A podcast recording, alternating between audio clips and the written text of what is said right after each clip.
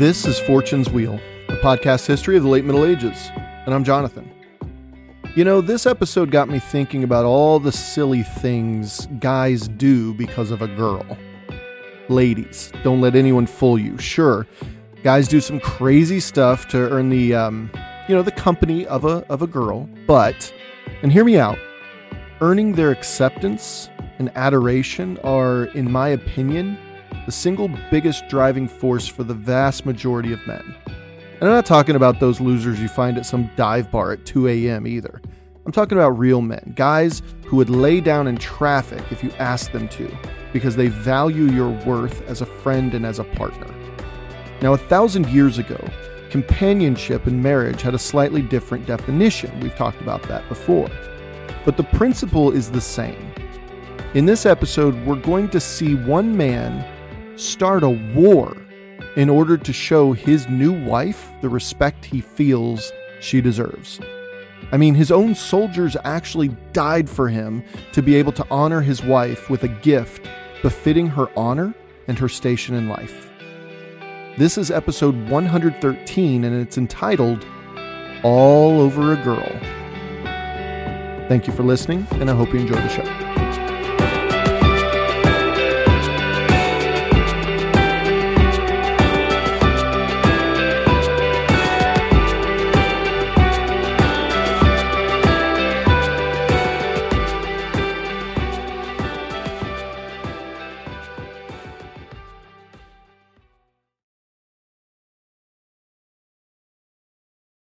Roger de Hauteville, Count of Calabria, was enjoying his Christmas holiday in the new Norman stronghold of Troina in Sicily's northeastern tip.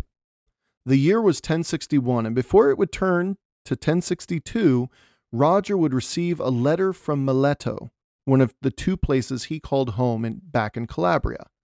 No doubt Roger's face broke into a, a smile, a big one, probably, one I imagine traveling from ear to ear the moment he heard or read the message.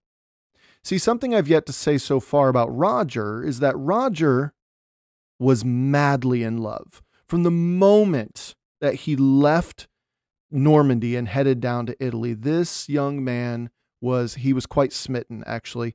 He was smitten by a lady back north in Normandy.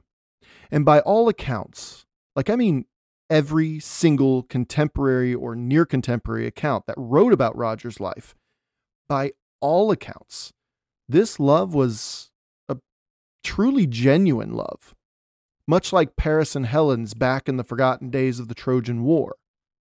Only this young lady was not yet married, which was fantastic for Roger. Unfortunately, love in a marriage simply was not valued like it is today. It took a few more centuries for the idea that marriages can be based on choice and love and mutual respect. Marriage, up to this point in the Middle Ages, was widely regarded as a strategic union and nothing more. But Roger? Oh, he loved this woman with his entire being. In fact, it could be said that secondary only to necessity, a necessity existing only from the Norman practice of primogeniture, Everything Roger was doing in southern Italy was driven by this love. Being second in line to inherit the father's position made you pretty much destined for either obscurity or the cloth. But being the last among more than 10 sons, as Roger was, well, Roger had not a snowball's chance in hell to inherit a single blade of grass back in Normandy. So, yes, he followed the path of his older brothers and headed south to Italy. But his ambitions were driven by the love he had for this woman. So, who was this lady?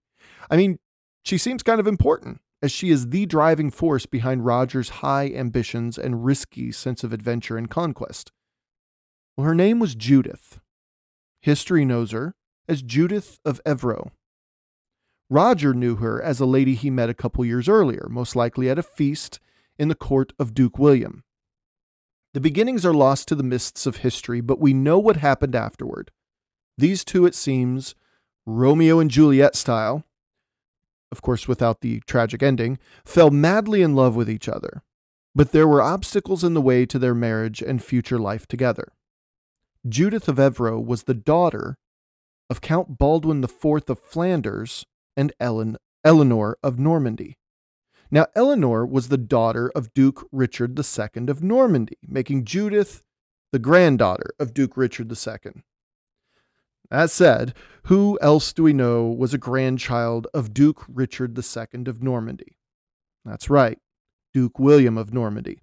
And as of 1062, the Conqueror was still in his future yet, but making Duke William of Normandy and Judith Evreux first cousins. And it seemed too involved at the time to go into such detail, but since it's necessary to understand Roger's obstacles in marrying Judith of Evreux, I'll go ahead and say it. Do you remember the the whole reason for the Pope's decision not to allow William and Matilda of Flanders to marry in the first place? Well, see, the Pope declared the marriage not valid because of the crime of consanguinity, which is the marriage between people the Church deemed to be too closely related to one another. This very connection between William and Judith is the exact point the Pope pointed to as being the smoking gun of William's and Matilda's consanguinity. It was Judith of Evreux at the center of it.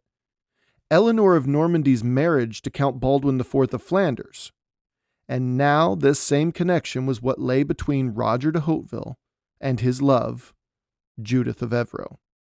Again, just to be clear, Judith was Duke William's first cousin by both marriage and by blood. It was an incredibly strong connection with the powerhouse of the duchy. So, forget the love component for a moment and focus on the strategic social and political advancement Roger would have if he could just marry this woman. But how? He was the 12th son of a lesser nobleman in the wilder northwestern reaches of Normandy.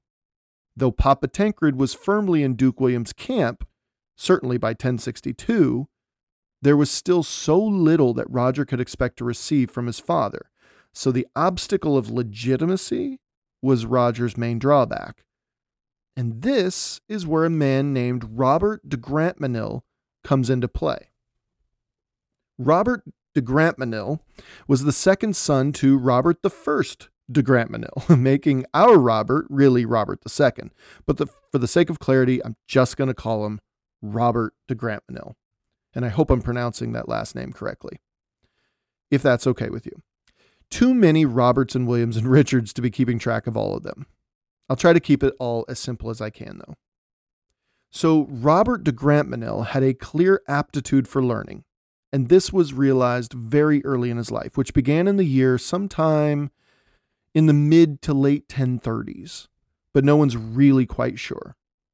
He was just a decade or so younger than Duke William, if that helps. He took to reading and writing very quickly, and this exceptional talent for learning earned him the position as one of Duke William's squires for a time. William even knighted Robert de Grantmesnil at one point, too. But as much as Robert loved warfare and knighthood, and he did, he chose to become a monk instead. He quickly became the abbot of St. Evro in Normandy in 1059. This career path, that of a squire to the duke and then abbot of a major monastery in the French kingdom, was without question an exception. Robert de Grantmesnil, by his mid 20s, had firmly set himself apart and was widely regarded as one of Normandy's more important figures. As it was, Abbot Robert de Grantmesnil became caught up in one of Normandy's many scandalous land grabs occurring throughout the 1050s and into the 1060s. See, another Norman noble family demanded Duke William grant them a specific stretch of land. But this stretch of land belonged to a man named Hugh, that is, Hugh de Grantmesnil, Abbot Robert's eldest brother. Robert spoke out against this so William called him to court, and when Abbot Robert found that this land grab was highly suspect, he spoke out against it again. It wasn't meant to be some great call against the Duke, but we all know how Duke William handled such things.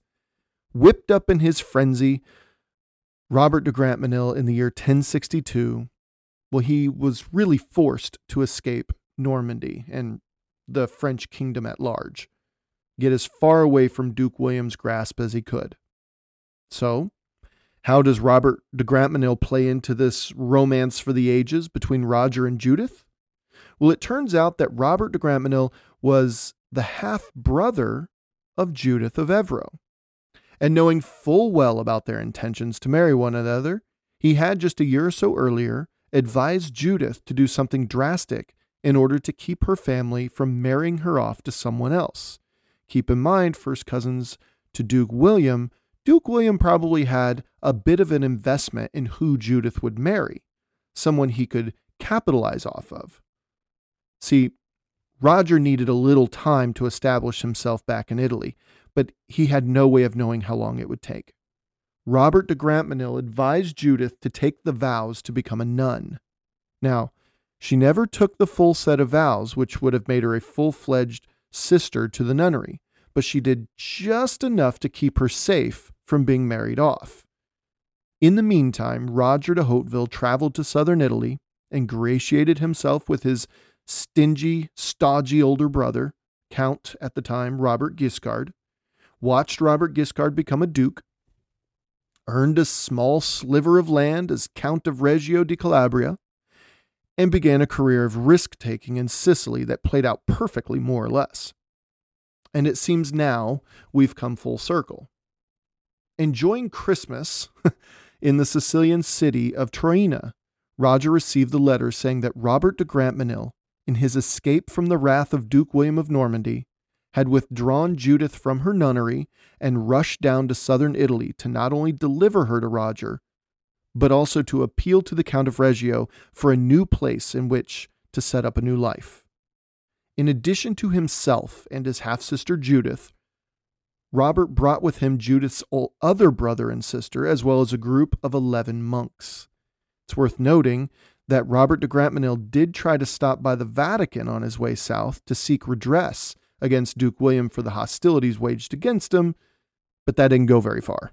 Remember, the Pope was actually really appreciative for the support of the Duke of Normandy, helping him to reach the papacy recently. So the Pope just stayed out of the whole affair. It would, in fact, be the same Pope who would grant his blessing and papal banner to Duke William in the conquest of England in just a few short years. So you can see where the support of the Pope lied Robert de Grantmesnil wasn't getting anything out of him. Roger himself, that is, Roger de Hauteville, rushed back to the mainland upon hearing that his love Judith was there. As Malaterra wrote, quote, The abbot had sent his messenger to Roger to tell him to hasten back for their marriage. Hearing this, the count was overjoyed, for she was beautiful and of distinguished birth, and he had wanted her for a long time. Arriving in Reggio, and then hurrying off to a tiny town called San Martino d'Agri in Calabria's Val della Sleen, Robert de Grantmesnil married them right then and there. From there, the happy couple, beside themselves on the turn of events, celebrated their wedding in lavish style back in the city of Mileto. Musicians, feasts, days and days of celebration were held there, even welcoming Duke Robert Guiscard, who, as John Julius Norwich writes in his book The Other Conquest, quote unquote, received them well. Norwich also states that, quote, it was undoubtedly a love match, and the young couple seemed to have been very happy. But their honeymoon was all too short. End quote. What a way to bring in the new year, though. The year was now 1062, and Roger was married to the woman of his dreams. Now he had to secure a proper wedding gift to her. We saw this with William and Matilda already, but it was imperative to impress not only the bride, but the bride's family by gifting her large tracts of land. Remember, land was where wealth truly came from. It wasn't the treasures and the money itself, it was land. If by chance the husband were to die, besides, she wouldn't be left without anything to her name if she didn't have that land. It was a type of um, medieval life insurance in a way. But what did Roger have at that point? He was the Count of Calabria in name only. See, remember how generous Robert Guiscard was with treasure and money and loot? Okay, now do you remember how stingy he was with land? Because he knew that real lasting power was found in land ownership, not riches? See, Guiscard, remember that is translated as the fox or clever or wily. See, Guiscard had made his little brother, Roger, Count of Calabria, but hadn't delivered fully on the promise. In practice, Count Roger was only Count over Reggio and the very tip of the boot, the toes, if you will. He was promised the rest of Calabria, but as he needed to stay on his brother's good side, he hadn't pushed the issue yet. Sicily was his ultimate goal after all. But for the moment, he needed land to offer his new bride. His very honor was at stake. And it may not be that way today, but a thousand years ago, honor was the social and political currency among the nobility. Again, Roger's honor was on the chopping block here. Roger knew how Robert Guiscard would take the request to make good on his promises, so, to ease the blow, Roger decided to do a quick campaign into Sicily once again. Malaterra wrote, quote, He had no intention of abandoning his purpose. Once his army was ready, he was not a bit deterred by his wife's tearful pleas, but, leaving the young woman in Calabria, invaded Sicily once again, taking with him the squire Roger as the Duke's representative. Yeah, another Roger, not Count Roger. This younger Roger was Duke Robert's squire and would act as the Duke's spokesman on the campaign. Calling in Ibn Altimna and his forces, Roger de Hauteville besieged the city of Petralia. It was a very fast siege, as the people, both Christian and Saracen, concluded that surrender and fealty to Duke Robert Guiscard's rule was really in the city's best interest. So, Petralia was conquered rather quickly. From there, Roger split from Ibn al Timna, ordering the emir to up the pressure on Muslims across the eastern part of the island. Roger went on to Troina to check in and leave more knights to garrison the mountaintop fortress before heading back to Calabria once again. It was an even better start to the year. Roger must have been flying high, though still incredibly nervous about asking Robert for the rest of his promised land. But it was time. The time for Robert Guiscard to pay up had come. The Lombard practice called morgengab, which was the ancient policy of enfeoffing one's wife in a manner befitting her rank and station, as Norwich states, was still at play. Morgengab, which was honored and followed in Norman Italy, required Roger to honor his wife with large gifts of land, but he was currently unable to do that because of his brother. Once again, Roger's very honor as both a husband and a nobleman was at stake. Roger intended to remind his brother that after he had bailed him out back in 1058, Guiscard had promised him all of Calabria. Emphasis on the whole remember when I saved your butt part. Norwich writes, quote, Messengers were accordingly dispatched to the Duke of Melfi, excuse me, to the Duke in Melfi, carrying Roger's formal demands, together with a warning that if these were not fully met within 40 days, he would be compelled to obtain his rights by force. End quote. Wouldn't you know it? Look at that. A Norman civil war was clearly on the horizon. Shocker. Should Guiscard refuse this? Guiscard had some serious decisions to make, mind you. It wasn't just another instance of an older Hauteville brother bullying the younger one. See, the Byzantines were still holding out against the Norman siege in Bari across the peninsula. If he let up on the siege by pulling troops away, that could only make it easier for the Byzantines to remain there or even push outward from Bari. Bari was essential for his domination over Apulia, and he could not afford to ease up the pressure there. However, if the Duke of Sicily had any intentions of actually ruling over Sicily, he would need to continue to press his recent advantages there, if not more so than how he was handling Bari. And now his own little brother was threatening civil war. As Norwich writes, quote, on this occasion in particular, he could ill afford to antagonize Roger. End quote.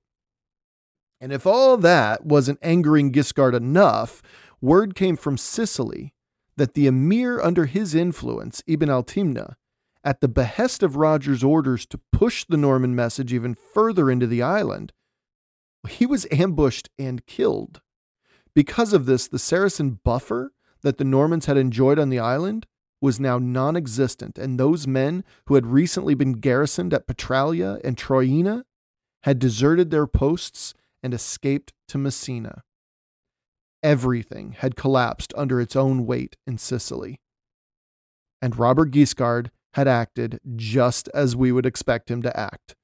He gathered an army of his own and hurried to Mileto, where Roger and Judith were living, and he besieged the city of Mileto without any notice to the Count. This is what Malaterra wrote about Guiscard's actions toward Mileto. This is Malaterra. Quote, Although Roger was at the time suffering from sort of a fever, the Count was at Gerace, where he had been called to deal with various matters. There not only was he ill, but, through some unknown contagion in the air, he lost some of his men. However, when his brother arrived as though he was an enemy, he rushed furiously to Mont Saint Angelo and attacked and cast down with his mighty lance many of his brother's army. After this attack, he prevented them for a long time from making camp, as they had intended, on this mountain, and indeed on the next one too, which was Monteverde. The city was, however, besieged, and on both sides youth and a desire for praise led many to attempt warlike exploits. While so many were in consequence charging into the fight, a young man on the Count's side called Arnold, who was his young wife's brother, a man well suited to the profession of arms, was cast down while he attempted to strike down another, and, sad to say, was killed. As a result, there arose the most appalling grief and lamentation, not just among those whom he was helping, but even amongst those outsiders who were attacking them. While his sister was celebrating his funeral, and he was then buried with appropriate ceremony, the Count, who grieved for him no less than did the young man's sister, sought vengeance for him. He attacked the enemy and struck down and killed many of them Seeing his men suffering every day such encounters and gaining little advantage, the Duke built two siege castles in front of the town, reckoning that hunger and exhaustion could more easily weaken the defenders. The Count, however, harassed these castles daily. When he knew the Duke to be in one, he attacked the other. When he saw him go to aid the first one, he abandoned that and went straight through the city to the other, and so was continually changing his position.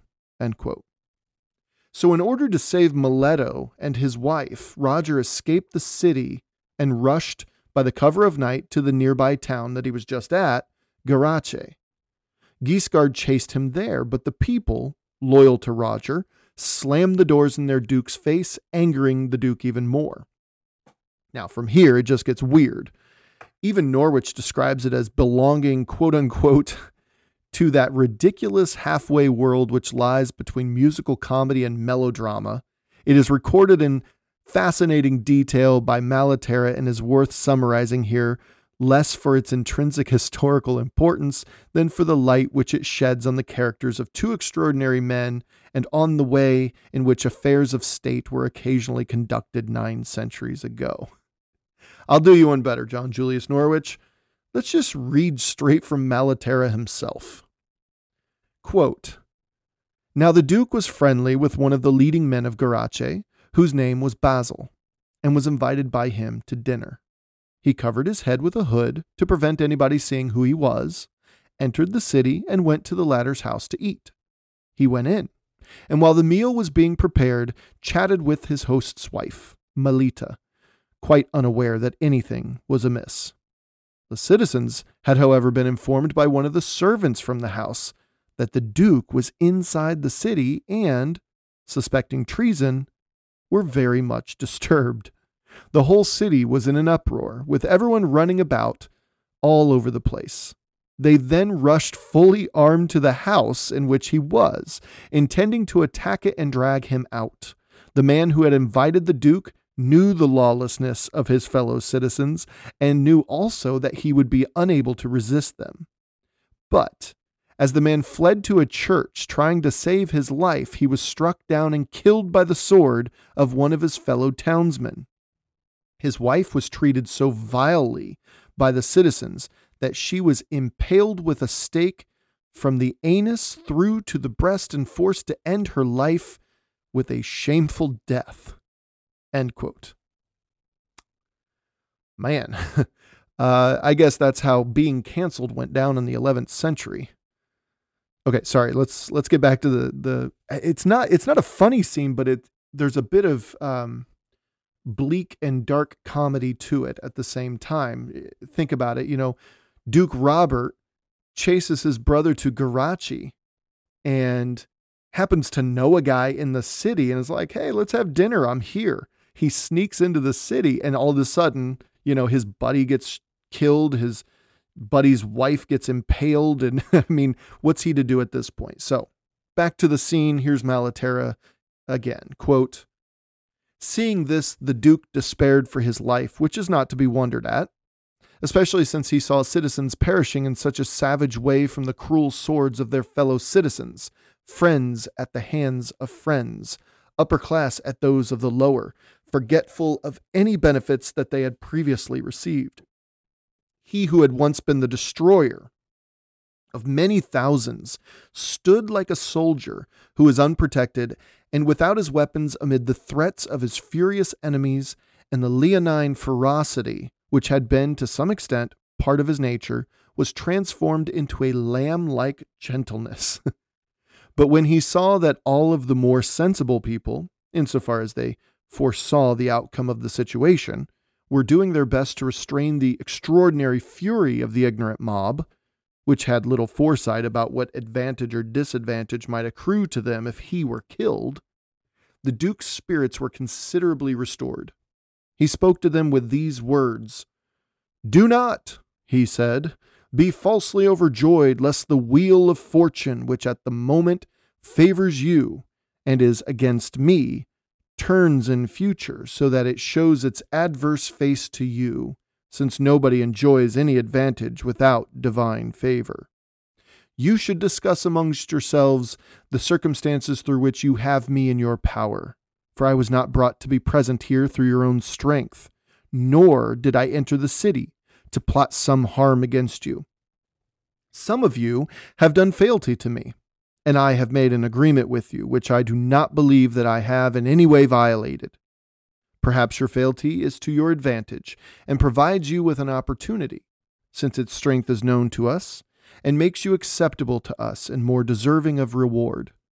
There is no merit in so many thousands of men depriving a single and defenseless person of his life, especially when this has come about not through military prowess, but by chance, and by dishonestly breaking a treaty nor, I think, will it profit you any more than it will me, for my death will not remove my people's yoke, but rather to revenge they will become an even greater and more burning menace to you.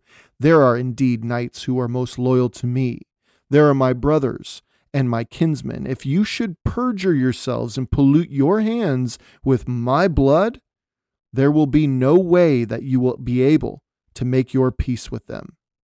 Furthermore, what you have done will become common knowledge through every land, and not just you, but all your descendants will incur eternal shame for your perjury, particularly if you were to strike me down without hearing or proper judgment.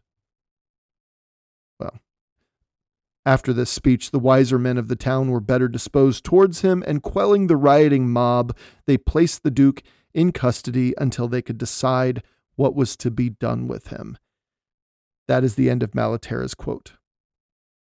So obviously, the grand speech that Robert Guiscard gave the people of Gerace, his back literally and figuratively against the wall, while the people of the town brought their pitchforks and Twitter accounts to within inches of his neck and his online reputation, well, the Guiscard lived up to his name. His cleverness saved his neck and his future employment options intact. He had weaseled his way into mere custody rather than being slain in the streets outside of a local church, or, horrifically worse, being impaled on a stake like his gracious host like his gracious host's wife. Now, from here, the twisted comedy continues because Malaterra tells us about Guiscard's men outside the walls hearing about it. There was a flurry of outrage, many ready to storm the walls, consequences be damned, but cooler heads prevailed. Personally, if I were Robert Guiscard, I'd be rewarding those cooler heads when I got out of there because the city would have definitely lost its sense of reason and self control and taken it out on him. These cooler heads sent word to Count Roger inside the city, informing him of what had happened. Besides, by all accounts, everyone, and it seems like that's not an exaggeration, everyone loved Roger de Hauteville. Count Roger was a soldier's soldier, a man's man, a clever and charismatic guy who drank with the best of them, but always found himself attending church on time, every time. When I said before that Roger seemed to be the best of the entire Hauteville clan, it seems that it wasn't just a historian's summation of Roger de Hauteville's character. It seems that everyone else at the time even acknowledged as much. And outside of Gerace, these cooler heads were hoping that Roger's law abiding and family oriented disposition would force him to intervene on behalf of Duke Robert. And they were right. But see, Roger wasn't inside the city of Gerace at that precise moment. This was Roger's land, and he knew it well. And the people were overwhelmingly on his side of this issue, let alone any issue, really. Remember, this was Calabria, the place where Robert de Hauteville, Robert Guiscard, first earned the nickname Guiscard. That wasn't even 20 years before this incident. Robert had destroyed Calabria, even coming back to it another to give it another round of devastation, resulting in the horribly deadly famine of 1058, which was just four years before this. Calabrians had long memories, and they held grudges. So Roger and his treatment of Calabria since he became their count, though not perfect, because Norman rule was never a good thing necessarily, it was still infinitely better than the Guiscard's rule on any given day. They helped Roger move in and out of the city at will, really. And when Guiscard entered the city under the cover of a hood, Roger wasn't even there. So outside of Geraci, Malaterra wrote of Roger, Roger's reaction, quote, Disturbed by the dark rumors of his brother's misfortune, and indeed quite moved to tears by thought of their blood relationship, the Count humbly begged his men to hurry and rescue his brother. He took up arms and rushed as fast as he could to Geraci. There he asked the inhabitants to come outside the walls and talk to him, and gave them safe conduct to do so. There, Roger spoke as follows. He said, quote, Well, my friends and fidelis, he said, I do indeed begin to realize your loyalty, and I am most grateful to you for recognizing my brother when he came into your besieged town capturing him, and for staying loyal to me. Your loyalty towards me has been shown in this important matter. But I do not want to be revenged upon through your hands or weapons as you suggest. He has so roused my anger that I shall not be satisfied if he meets death from any other arms than my own. If you think that by doing this killing you are serving me and ingratiating yourselves with me, you should know that I entirely forbid it. So hurry and hand my enemy over to me. It should be enough that you will be the first to know of his suffering. I shall do as you advise and make him finish his life in agony. Let's have no delay in handing him over, for I shall gain no advantage from the siege of this city until I avenge the injuries that I have received from him. Indeed, his whole army will abandon him, unable to bear his crimes any more, transfer their fealty to me, and choose me as Duke. I was judged unworthy to hold even a little land under him, but once he is dead, I shall, with luck, take over all the rights which were formerly his. I am not the sort of man whom you can delay with tricks. If you try to put things off any longer, then your vineyards and olive groves will be destroyed. We shall besiege your city, and when our siege engines appear no defense will avail you, and it will fall. If you resist us and are captured, then you will be treated as enemies and will be tortured like him. End quote. And by the way, that is not just end the end of Roger's speech to the people of Gerace, but also Malaterra's quote as well. Yeah. So Roger started out compassionate and understanding of the actions of the people of Gerace, who felt that they were acting on behalf of their count, doing something good, you know? But Roger takes a turn, putting on full display his innate Hauteville tendencies toward violence and revenge. He says that basically, if they lay one single hand on one single hair of his brother's head, then he will combine the Norman forces under his command and level the city. But don't worry, he still loves you and he loves your intentions. Roger de Hauteville was just as complex as any other Norman ruler at the time. Malaterra rightly concludes the following quote, After hearing this speech, the inhabitants of Gerace were terrified. End quote. It seems they actually asked Roger's permission to turn around and head back into the city to retrieve the Duke. Now, once, once inside the city, the city leaders got together and discussed what to do exactly. They decided to ask the Duke, prior to his release, that as long as he lives, he will never build a citadel in their city. Effectively, Duke Robert will stay the hell away from Geraci forever. Of course, Robert Guiscard promised as much, but Malaterra even knew why they called him Guiscard. The chronicler wrote, quote, Little realizing the Duke's cunning, they were deceived by this oath and left lamenting. For not long afterward, the Count, who had not sworn it, did what the Duke had sworn not to do. So they didn't think the whole thing through, basically. They got Robert to swear that he would stay away, but they didn't see that Roger was Duke Robert's man. Count being given his title and lands and legitimacy by a higher duke. So Count Roger would end up controlling the city soon enough. Now, either way, the citizens of Geraci led the Duke outside the walls to where Count Roger was waiting. When the two men saw each other, Malaterra wrote, quote, A sight they had hoped for but not expected, until fortune had turned to the better. They burst into tears and eagerly embraced each other. The Duke swore to the Count that he would no longer retain what he had previously promised him. And there we have it.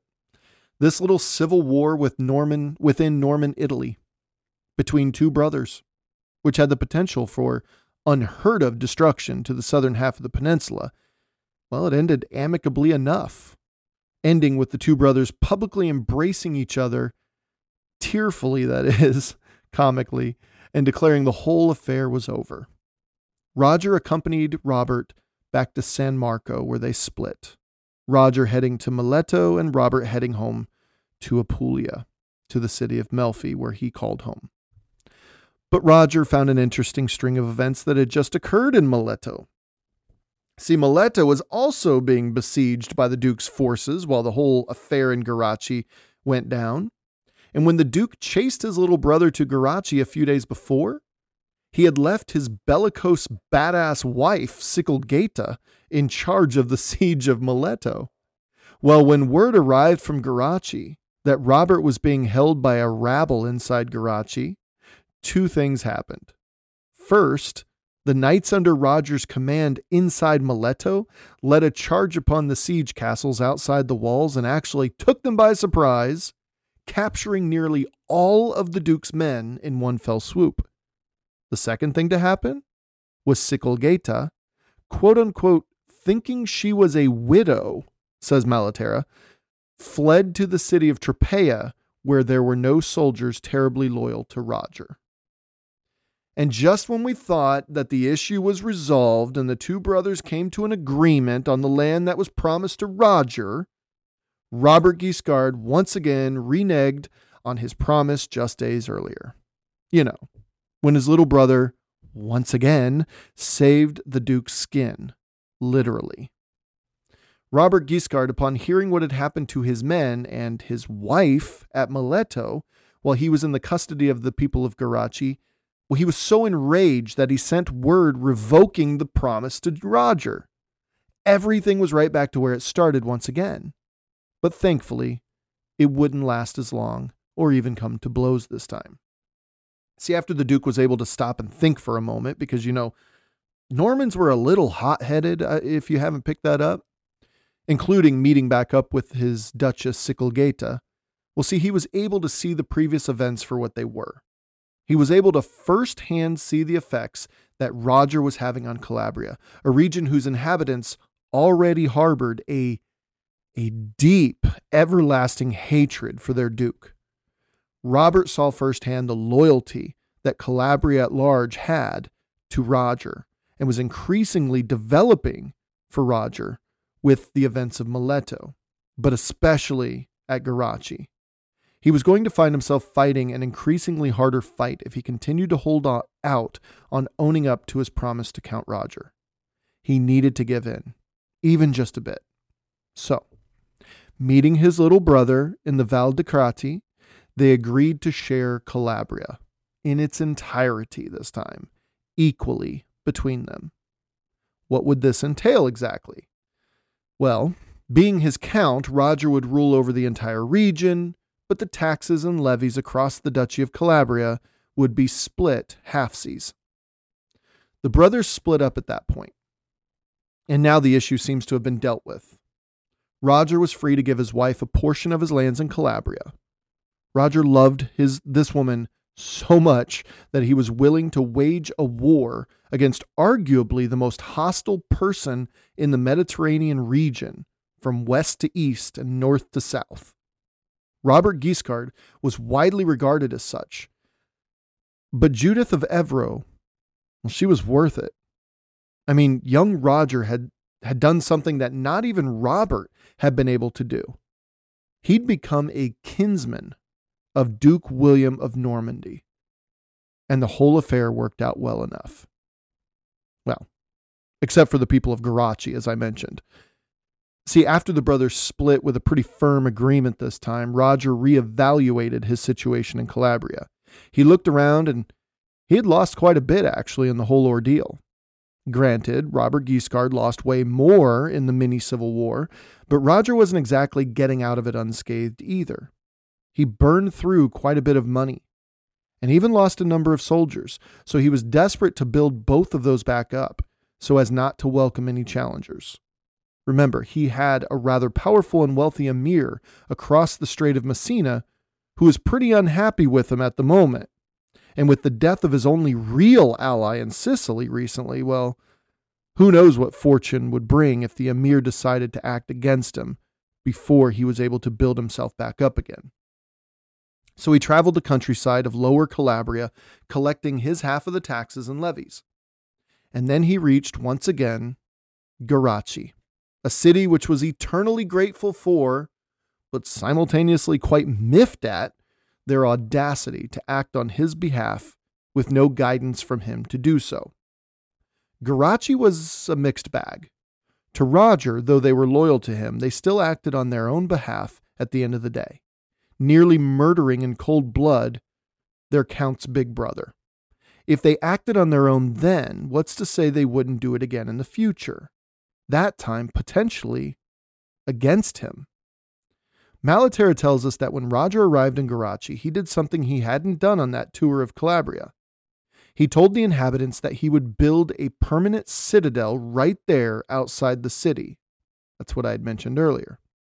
It was the very thing they had feared Duke Robert would do to them.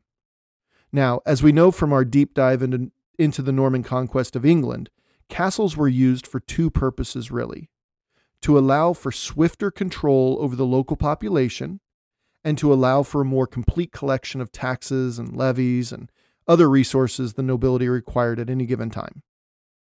The same was true for the Normans in the south, as it was as it was for the Normans in the north, and the Normans inside Normandy. It's just, you know, Normans Normaning.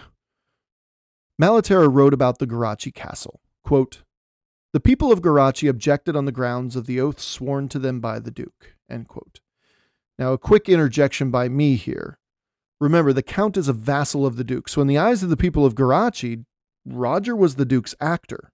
Thus, the castle built by Roger was nothing but an extension of the Duke, so the promise extended to Roger. They just failed to be specific in the original oath sworn by Robert, I guess. The nobility and demons, after all, are the most legalistic beings known to creation.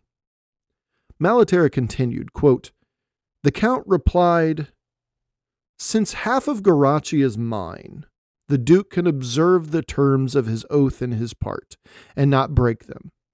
But I am not constrained by any oath or promise which I have not made in my part. Realized that they had been deceived by the Duke's cunning, the inhabitants of Geraci then abandoned their foolishness. Notice here that Malaterra, writing on behalf of his benefactor, Count Roger, called the actions of the people of Geraci, quote unquote, foolishness. It's just more of that age old elitist propaganda. We even see it today. Geraci gave in, seeing there was no winning with the Hautevilles, so they asked for a compromise instead. No castle nearby, but they would supply Roger with whatever he needed. Roger agreed. Right when you thought Roger was acting in good faith to the people who single handedly stopped the recent Hauteville Civil War from blowing the lid off of southern Italy's tenuous peace? Well, Roger acted like any other ruler in the 11th century, Norman or otherwise. He acted on behalf of the interest of the nobility, and not necessarily on behalf of the far more numerous peasantry and lower nobility. It's almost like we peasants never learn, do we? So, right when Duke Robert Guiscard returned with his wife, Sikelgaita, home to Melfi and Apulia to do his own rebuilding of his forces and support systems, Roger had brought Calabria under his control once again, rewarded his wife with a dowry befitting her high birth, and settling into planning his next venture into Sicily, a dream that was merely paused for the time being. Before long, Roger launched another campaign across the Strait of Messina with just over 300 knights. He brought along his new wife, Judith, too. He arrived in Troina and immediately set about reclaiming the city and calling back his soldiers who had fled back to Messina upon hearing of the assassination of Ibn al-Timna. Within a couple weeks, Count Roger was in firm control of the mountaintop fortress of Troina, and from this point on, Troina would remain Roger's primary base of operations as he sought out the conquest of the entire island. From there, Judith of Evreux would say goodbye to her beloved husband many times as he went out for weeks or even months on end, sweeping up and down the valleys and mountains of the island, bringing back more and more wealth, men, tributes, and control over Sicily. Troina became the couple's primary home for many years. And it is from Troina that we pick up on the next episode. Where would Roger set off to next? in the late spring and early summer of 1062. How exactly would he bring the island under his control? And how would Judith react to her being captured by the people of Troina within a matter of days, really, of her moving there? How would Roger react is the real question. Thanks for listening. Until next time.